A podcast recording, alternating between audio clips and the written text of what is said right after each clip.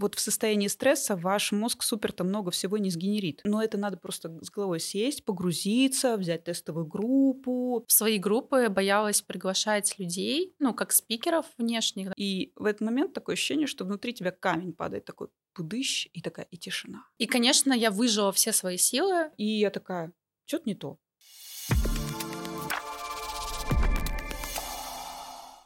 Всем привет, меня зовут Женя Хижняк, это мой подкаст.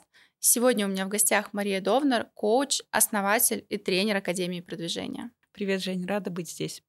Привет, Маш. Маш, я тебя очень рада видеть. Для меня это, знаешь, такой очень знаковый подкаст. Я пока ехала сегодня сюда к тебе, вспоминала, с чего началось мое знакомство с тобой.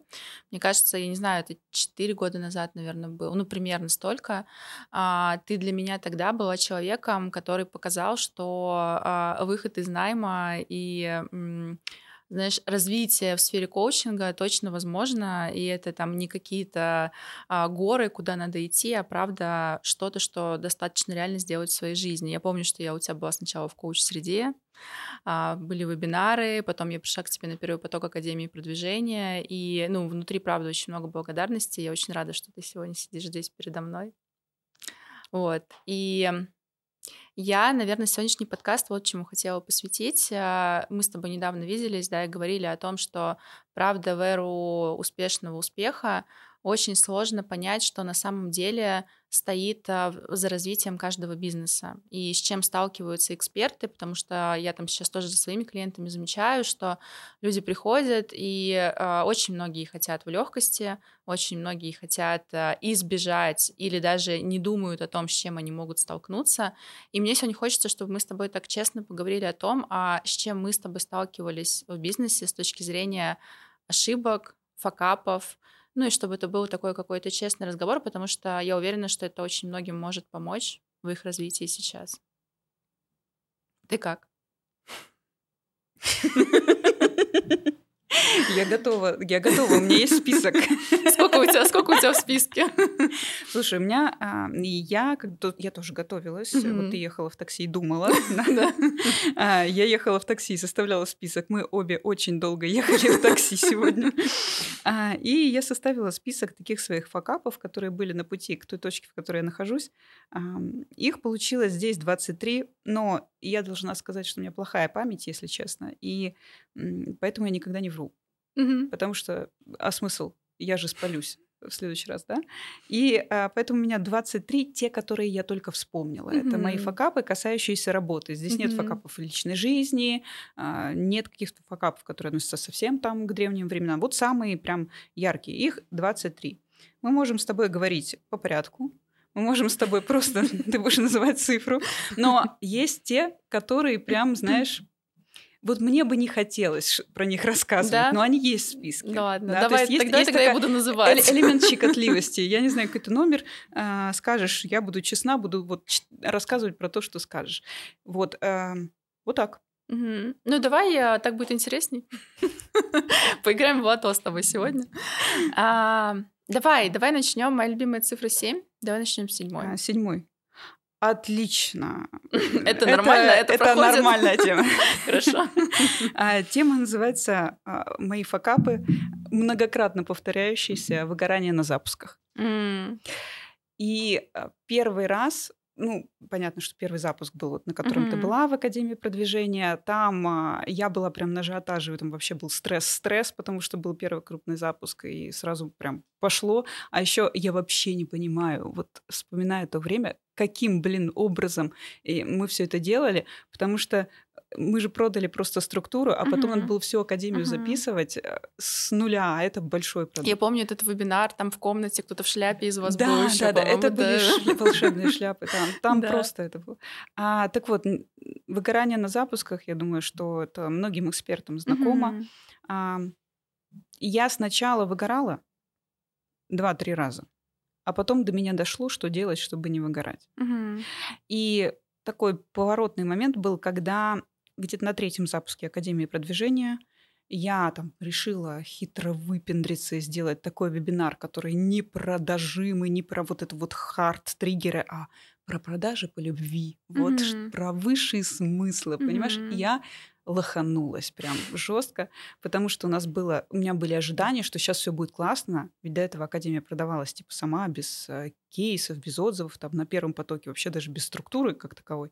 А тут-то у меня все есть, я уже обложилась со всех сторон, я думаю, теперь-то я могу рисковать с темой. Я э, беру эту тему вебинара, меняю ее буквально там за сутки до вебинара продающего, делаю вебинар, и у меня, по-моему, там было 30 продаж, на стартовом вебинаре, хотя я ожидала сразу, что будет где-то 120-150. Mm-hmm.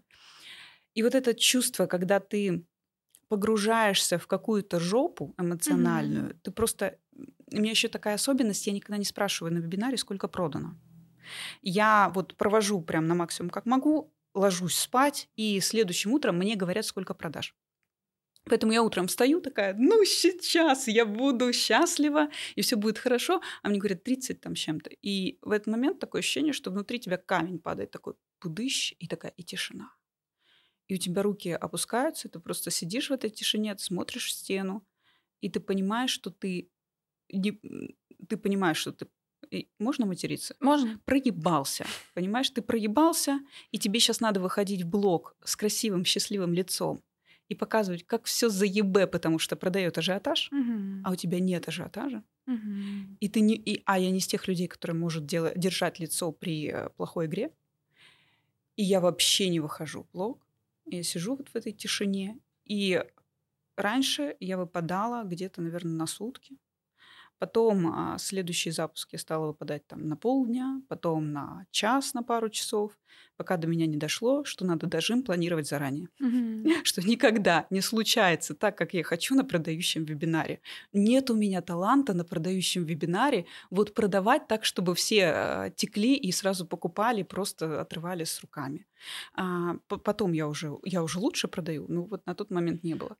И когда я стала понимать, что дожим надо планировать, это мой такой инсайт, а, который всем рекомендую, сразу понимать, что если вы, у вас есть продающее мероприятие, не делайте на него всю ставку и планируйте еще продающее мероприятие сразу после. Тогда вы грамотно рассчитываете силы, и вот в состоянии стресса ваш мозг супер-то много всего не сгенерит. Очень классно, если вы сразу поставили там разбор будет, потом будет еще, допустим, еще вебинар и еще что-то на случай чего. Если что, отмените. Вот я в прошлом запуске просто отменила часть продающих мероприятий за, не, за ненадобностью.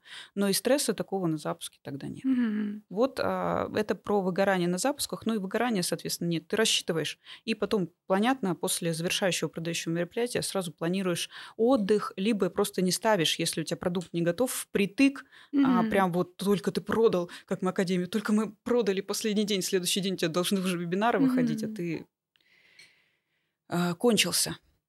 Слушай, классная тема. Я не продаю через вебинары, но в целом, да, я там обычно продаю через а, прогревы там в сторис. А, иногда я сейчас делаю а, разборы, но вот эта история планирования, во-первых, продаж, а, времени на восполнение состояния — это сто процентов. И, наверное, то, о чем ты сейчас еще говорила, про там дожимы, в моем случае я помню, как я первый раз не запустила там группу, я делала запуск, тоже я там, значит, э, просто ценность, не знаю, на две недели. Угу. И, конечно, я выжила все свои силы в том, чтобы рассказать там про ценности, про, про то, какая я крутая. Но я не подумала о том, что нужно закрыть возражения. Я не подумала о том, что, да, там будут люди, которые до последнего будут а, сопротивляться, будут там в своих страхах, в своих убеждениях. Мне просто не хватило. Да, и группу я тоже так и не закрыла. И потом уже только анализируя, я поняла, что это правда грамотно распределенное время. И планирование там, да, у тебя в твоем случае там продающих активностей, в моем случае это было планирование контента, чтобы это не два, там, не две недели было. Да, да. это инфоповоды mm-hmm. и контент, и в том числе, ну, если мы комплексы смотрим, и каздевы мы каждый mm-hmm. раз проводим перед запуском любого продукта, потому что сильно упрощает понимание, какие возражения mm-hmm. будут, и ты их закрываешь во время прогрева еще а, до того момента, как они возникнут. Mm-hmm. То есть такие вещи приходят, как правило, с опытом. Ты до этого думаешь, блин, да я же знаю, что людям надо. Конечно. Ну фиг ли я буду эти каздевы вести-то все время? Ну mm-hmm. зачем? Я же вот с ними в постоянном контакте, они что-то мне пишут нифига. А потом еще выясняется, что люди на самом деле просто, там, я не знаю, знаешь, я говорю там, например, доход, а у людей слово деньги в голове. И мой доход им нафиг не нужен, потому что пока я не скажу их слово, да, это не дойдет а, вот, ну, куда-то туда, в, на подкорку и не станет тем продающим смыслом. Это вот к слову про Каздева. Я тоже стала их сейчас вести, потому что раньше я такая думаю, да зачем? Я же была там, я же знаю все. А, а смыслы меняются сейчас уже быстро, очень все меняется. И если раньше, например, я продавала тему, что вот вы работаете разовыми сессиями, а со мной вы будете работать долгосрочными контрактами с клиентами, то сейчас ну, уже многие работают долгосрочными контрактами, им это не надо, им хочется другого. Мы это узнаем через Каздева. Так, ну что, давай. Чё, другой по списку? Давай что-нибудь другое еще по списку. Ну, давай, какое у тебя еще любимое число? Блин, Из а... э, от 1 до 22. До 22. а, давай возьмем 19. 19. А, ну, тоже, кстати, кстати, про запуск. А, вот ты была в клубе коучей. Да. А, клуб коучей назывался «Коуч Среда» для тех, кто да, не знает. И он просуществовал два с половиной года, потом я его закрыла. А, закрыла, потому что там был каннибализм продуктов с Академией продвижения. Угу. Люди в клубе коучей хотели темы по продвижению. Если я их ставила в клуб коучей, то я их как бы зачем дубли... Я никогда, Теряла тогда, никогда да, не да. дублирую контент в одних mm и тех же продуктах. Люди, которые мне пишут, а если у вас в одном практикуме по воронкам я типа прошла, мне не нужно же уйти в академию, там же есть эта часть. Нет, нет, не дублируется. Это бред дублировать. Короче, а... в чем факап? Про неудачный первый запуск как раз а, клуба коучей. Я очень долго готовилась к запуску клуба коучей. Мне было очень сыкотно. Это был мой первый, на самом деле, mm-hmm. такой продукт. И сначала была первая книга. А, а потом, потом у тебя курс какой-то еще Там был? как было? Э, у меня, смотри, у меня была сначала книга по продвижению, потому что mm-hmm. мне часто приходили, люди спрашивали, и я такая, ну, я вам расскажу, потому что мне не нравится отвечать на эти вопросы. Я не хочу быть коучем по продвижению. Это зашквар. Ну, если я коуч по продвижению, значит, я не состоялась в коучинге предназначения. Понимаешь? Значит, я аутсайдер. Вот такое было убеждение. Я тогда написала книгу, потом у меня была презентация книги. А, просто я людей собрала, и люди такие... А, и там просто рассказала про то, что я в книге написала, и люди такие, а давайте встречаться а давайте мы будем коучами встречаться. Mm-hmm. Я тогда была в нескольких клубах коучей, я как бы понимала, что мне нравится, что мне не нравится в целом, и понимала, что уже аудитория есть, которая готова зайти. Я очень долго боялась. Потом я сделала клуб. Первый месяц у меня было 60 человек. Это был 2019 еще год. Я еще в найме работала.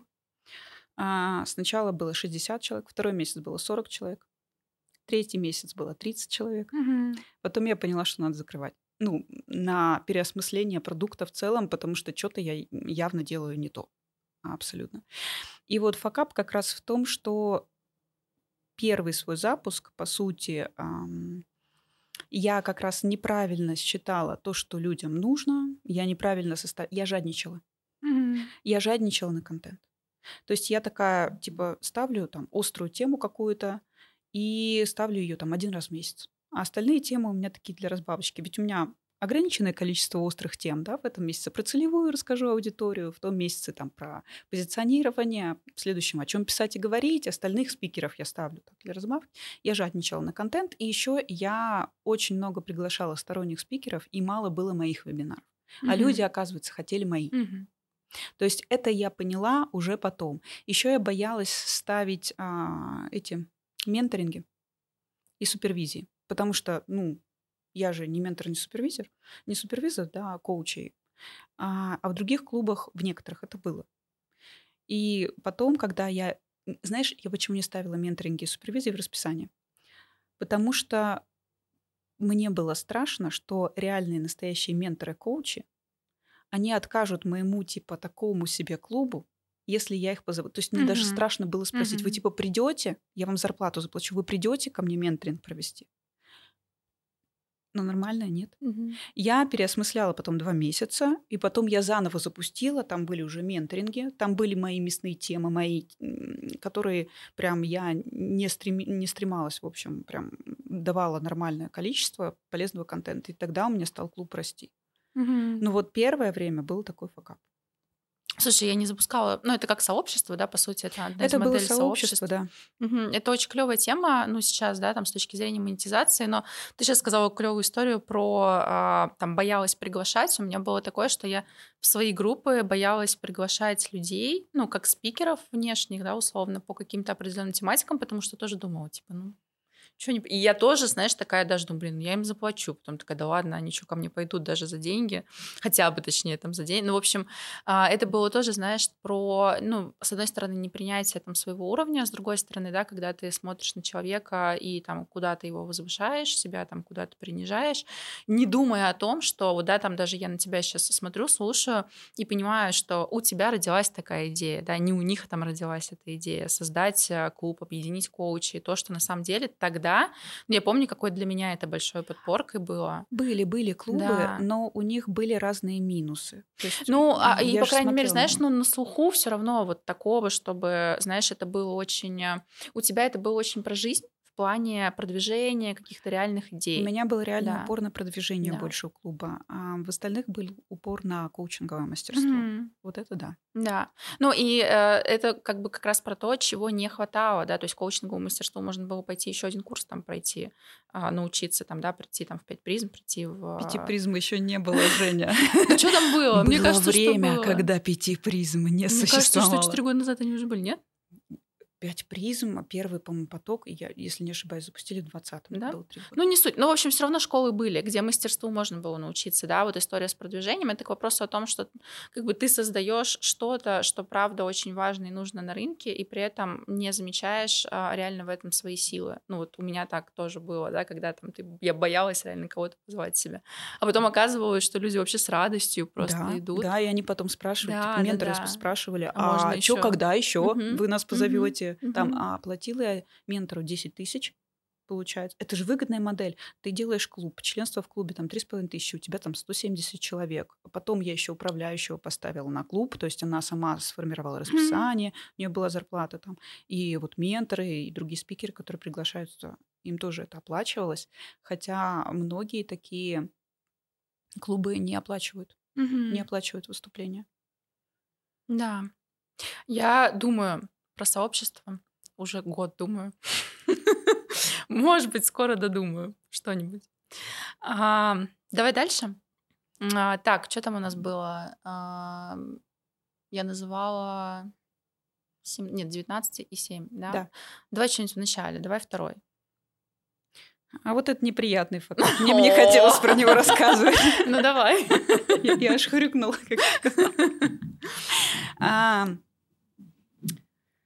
Как, как бы так начать? А, может, ты видела у меня в а, блоге была информация про Довнер планер?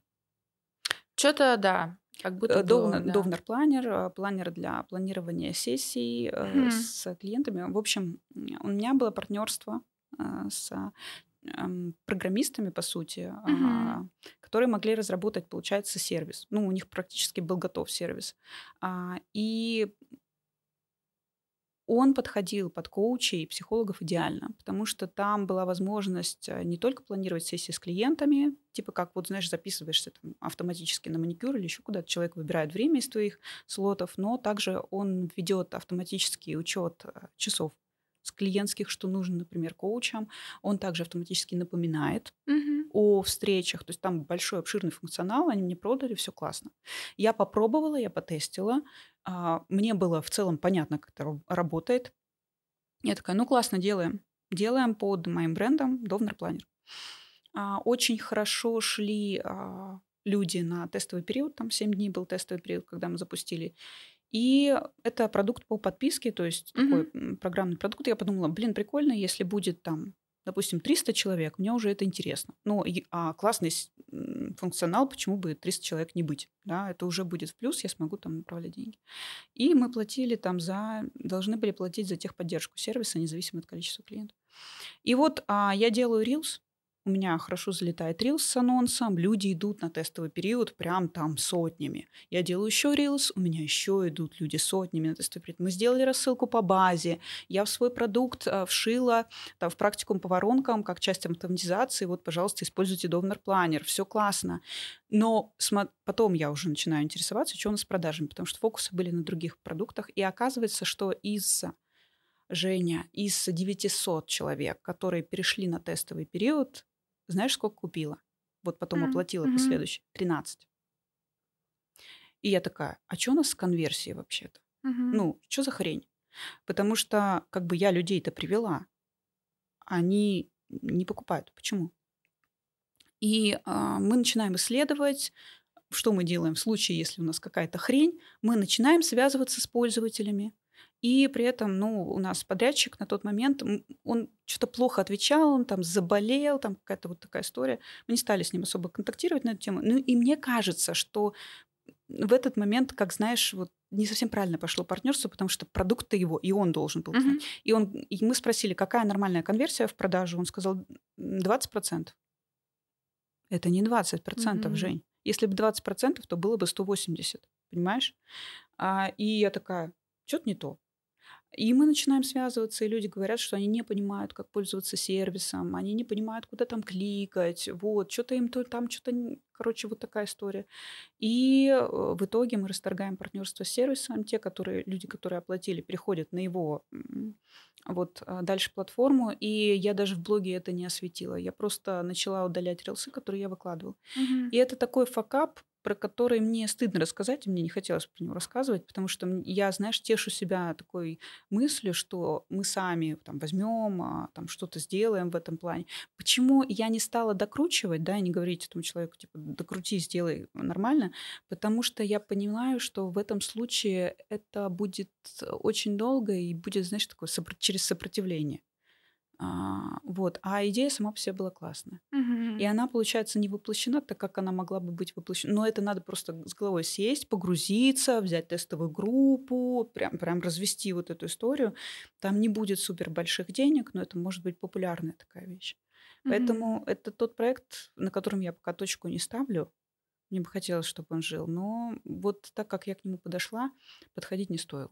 Угу. А понимаешь, э, что здесь ключевым стало, было точнее, с точки зрения того, там, что было упущено? А ты знаешь, я вот здесь э, пошла не так, как я обычно запускаю mm. продукты. Я же тебе говорю, сначала мы делаем mm-hmm. каздев. Mm-hmm.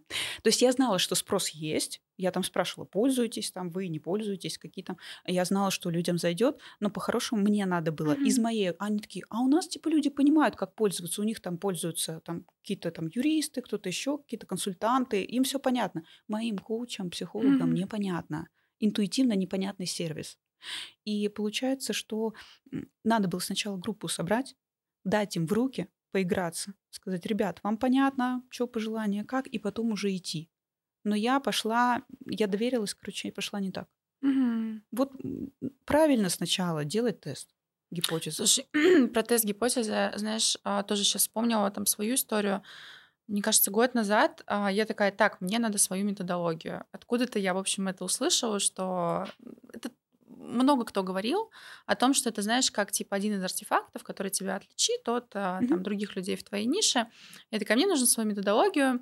Я пошла к человеку, заплатила, тогда для меня это были, ну, типа 200 тысяч я заплатила за консультацию двухчасовую, на которой мы сделали мою методологию без, а, конечно же, без каздевов, без опросов, что там вообще у людей. Да, я там какие-то свои, в общем, знания систематизировала там за два часа, насколько это возможно, понимаешь, да?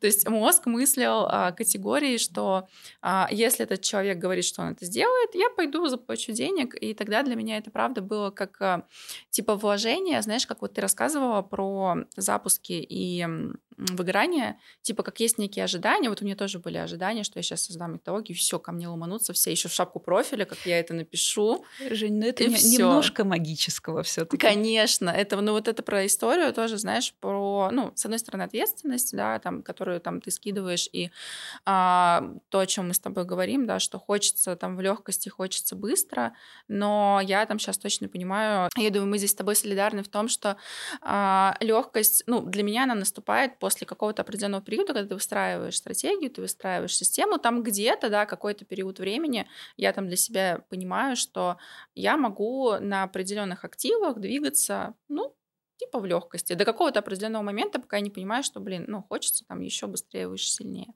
Вот, да, и вот это магическое мышление, оно у меня тоже было. И надежда на то, что я заплачу деньги, придет человек, мне все сделает, и я э, пойду и продам. Слушай, мне это до сих пор не проходит. Поэтому мы с тобой карту желания летим делать. Нет, нет, ну в карту, в карту желания я не очень верю, да простит меня святой Мурадян. Но все-таки, а, все-таки вот всегда, когда ты новый инструмент, что пробуешь, думаешь, ну планер, ну вот сейчас я сделаю, будет классно. Или там, вот сейчас я начну рилсы снимать, и у меня все будет там регулярно, и у меня все будет классно. Но вот знаешь, что я осознала, когда я составляла этот список?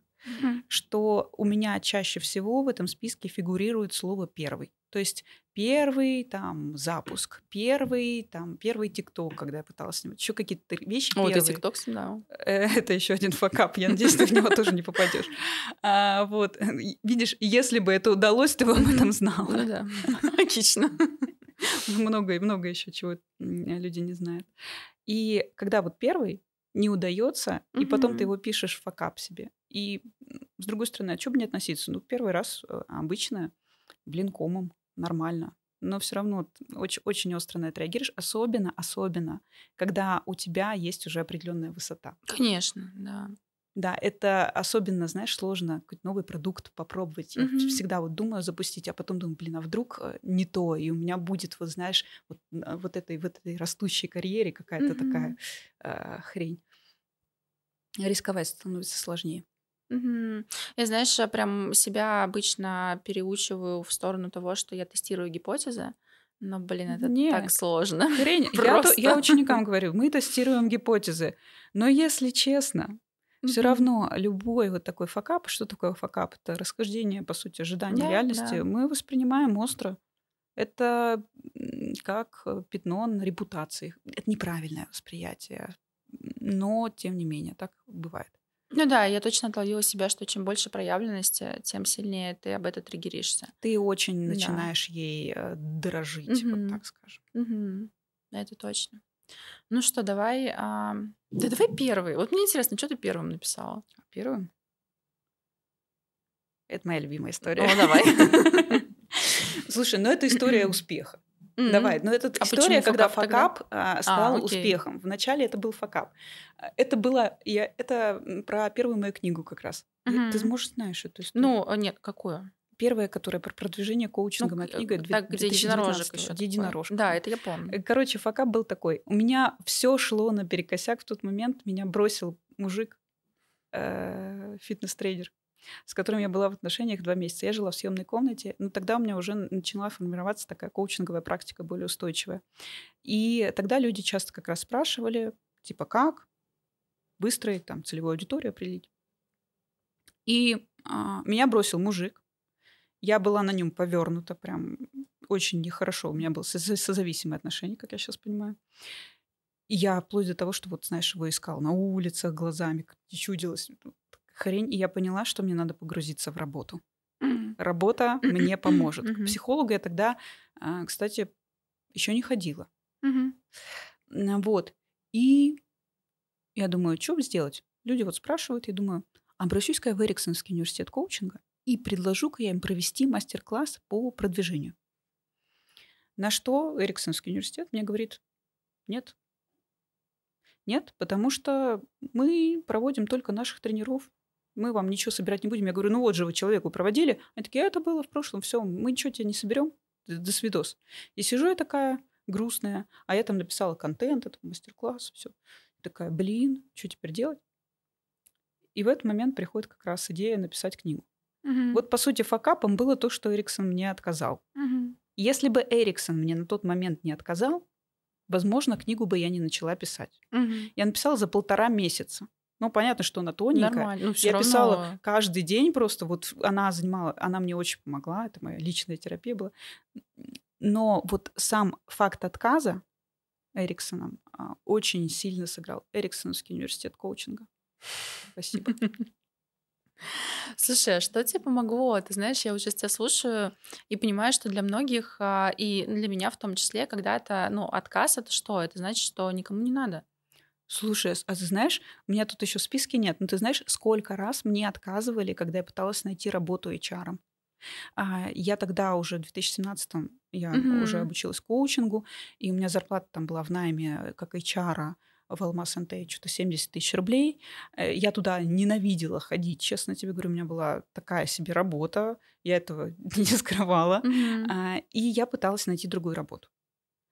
И я пыталась найти работу с элементами коучинга, с элементами развития персонала, как HR, а, с зарплатой там хотя бы 100. Я думаю, 120 это было предел моих мечтаний зарплаты. Думаю, я все себе куплю, что хочу вообще. Представляешь, сейчас тебе 120 тысяч. Все куплю, буду вообще. А, и мне, мне столько раз отказывали, особенно mm-hmm. на вакансии, куда я хотела. Э, там, когда корпоративного коуча я была mm-hmm. на вакансии, мне отказывали. И я это так тяжело переживала. Сейчас я думаю, ребята, спасибо. И вам что тоже. Что вы мне отказали. Что вы мне отказывали. Потому что если бы мне сказали «да», а у меня главный триггер были деньги, mm-hmm. и там более свободный график работы мне был важен, я бы, наверное, не стала так пахать mm-hmm. в плане продвижения своих услуг. Mm-hmm. Вообще не стала. Поэтому никогда не знаешь, вот когда тебе отказали, это хорошо или плохо. Блин, это очень клевый навык, знаешь, видеть в этом возможность. Это правда сложно. Да ни хрена ты не видишь возможность, Жень. Но смотри, в моменте бы, вообще нет. Ну в моменте нет, но тебе же что-то помогло пойти там а, написать книгу. Я очень была зла. Я была очень зла на, ту, на себя за мою беспомощность, э, на вот этого мужика, который так со мной поступил, на Эриксон, который меня отбрил, хотя у меня же такая гениальная программа. И я очень злилась. И вот эта злость меня очень Ой, долго... Там много энергии очень. Да, очень да. много. И когда я очень хотела выйти из найма, ты меня понимаешь, когда ты mm-hmm. очень хочешь выйти из найма, и ты просто мечтаешь, ты сидишь в этих э, четырех стенах в офисе, думаешь, мое место вообще не здесь. Я не должна быть здесь сейчас, но ты ходишь туда стареть каждый день, и ты смотришь на этих женщин, которые рядом с тобой такие серые, какие-то несчастные.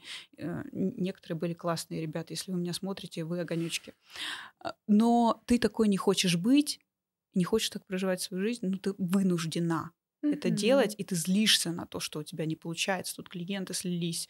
Я работала, Жень, первые вот как раз три года, когда я хотела выйти из найма, я работала практически без выходных потому что ты работаешь с утра, ты ведешь сессии до 7 утра, О, потом у тебя идешь на работу. Да. Вечером ты ведешь, ты бежишь домой скорее. А еще контент надо делать. Ну, контент я делала там в обед, в обед делала, а потом да. в какой-то момент я на работу, честно говоря, стала подзабивать. И типа ты открываешь, что-то пишешь. А еще тогда была эра больше текстового контента, uh-huh. не видео. Поэтому uh-huh. ты пишешь там посты про запас. Потом я себе стенку взяла.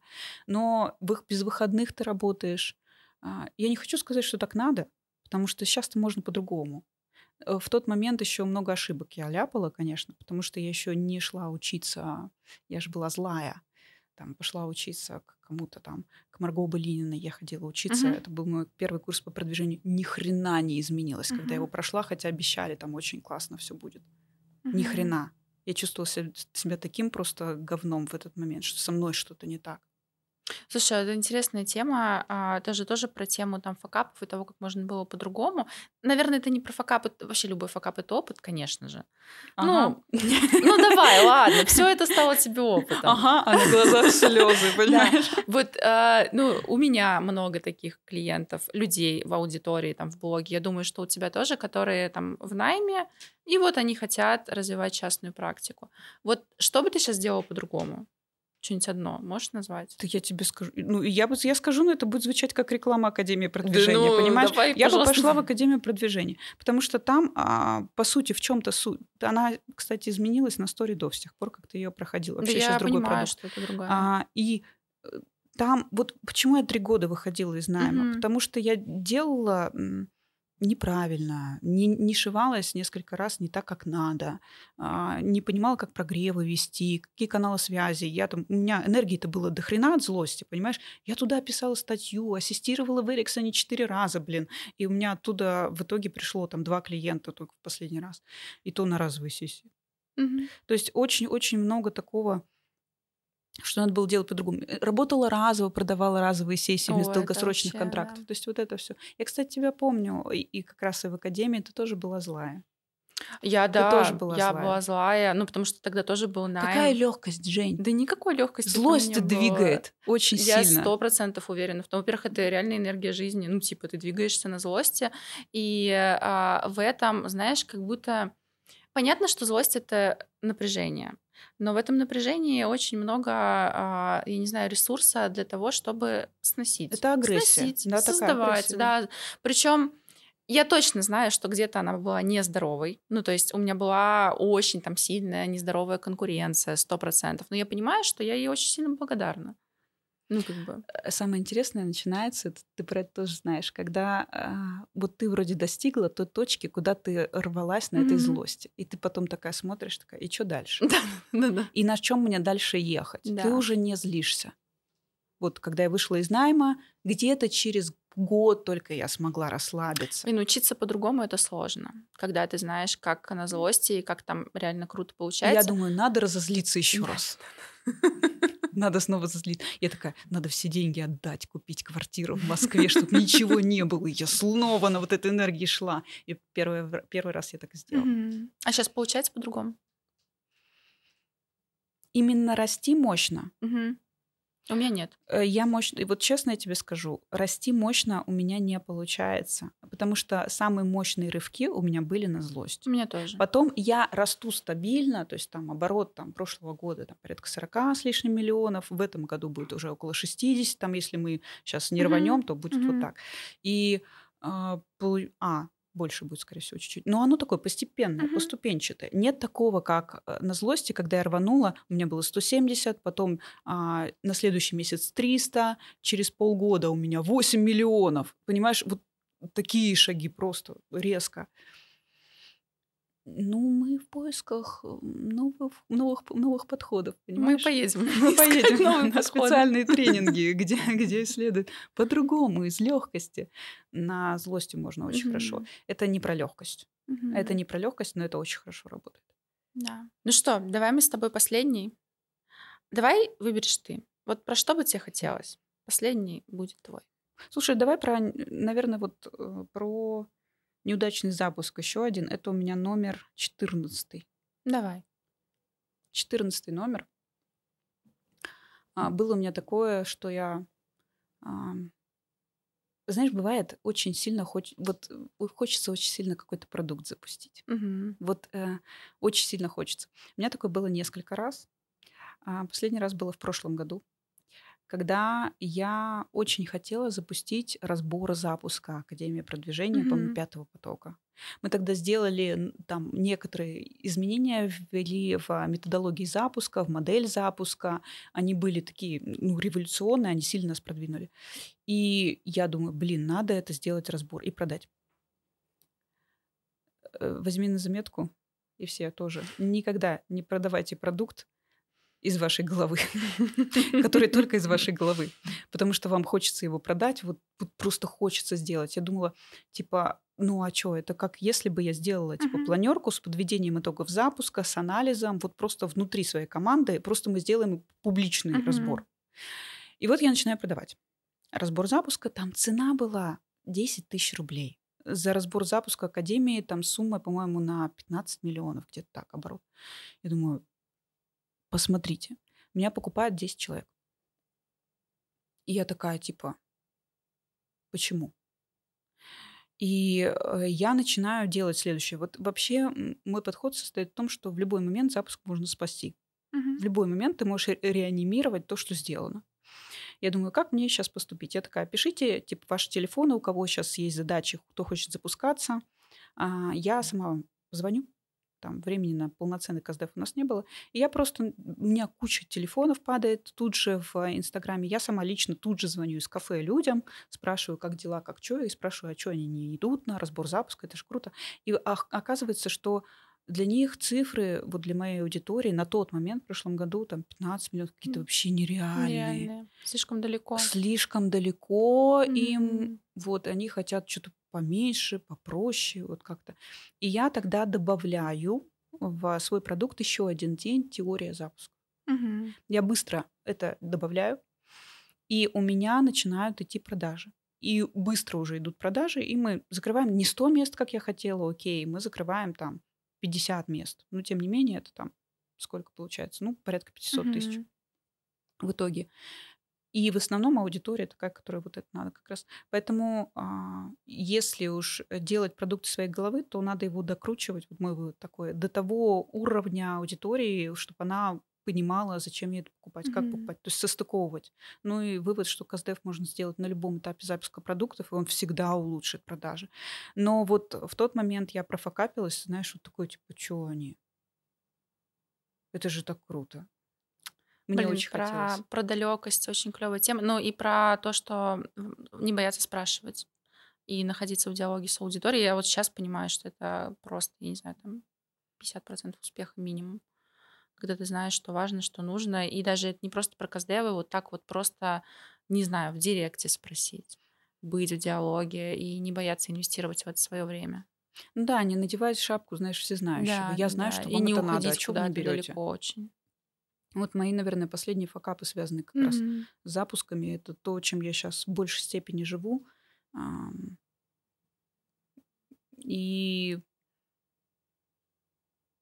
то, в чем, наверное, я сейчас больше, больше всего профессионал. Mm-hmm.